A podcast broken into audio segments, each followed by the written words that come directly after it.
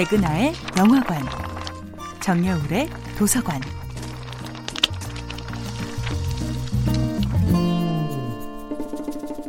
안녕하세요. 여러분과 아름답고 풍요로운 책 이야기를 나누고 있는 작가 정여울입니다. 이번 주에 만나보고 있는 작품은 스콧 피츠제럴드의 1925년 소설 위대한 개츠비입니다.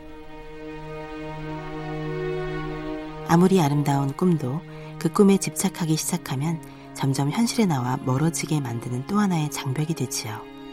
데이지를 향한 사랑은 본래 개츠비의 진정한 열망이었지만 데이지가 처한 현실 자체를 인정하지 않으려는 개츠비는 전형적인 회피의 심리 상태를 벗어나지 못합니다.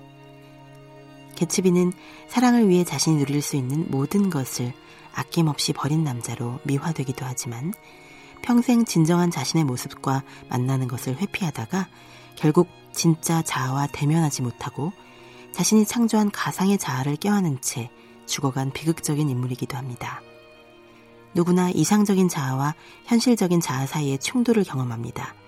그런데 이 둘 사이에 차이를 좁히기 위해 진실된 노력을 하지 않고 조작된 자아에 집착하는 순간 문제가 발생합니다.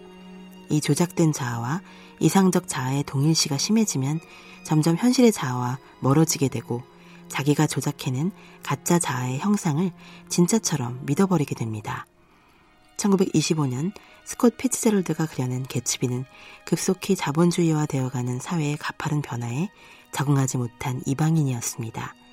걸어다니는 명품 매장의 마네킹 같은 아름다운 데이지의 끝없는 허영을 만족시키기 위해서는 아주 많은 돈이 든다는 것을 알면서도 개츠비는 기꺼이 그녀가 원하는 모든 것을 돈으로 사주고 싶어 합니다.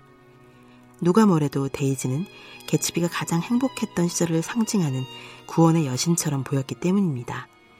하지만 데이지는 톰과의 안정된 결혼 생활을 포기하지 못하고 개츠비는 아메리칸 드림의 궁극적인 실패를 상징하는 비극적인 주인공이 됩니다.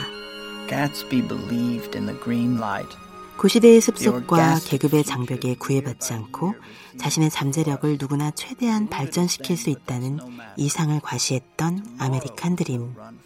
그 취지를 믿는다면 진정 환상적 유토피아처럼 들리는 이 아메리칸 드림은 한편으로는 그 낙오자들을 철저히 게으른 자, 무능한 자로 낙인 찍음으로써 궁극적인 불평등을 심화시킵니다.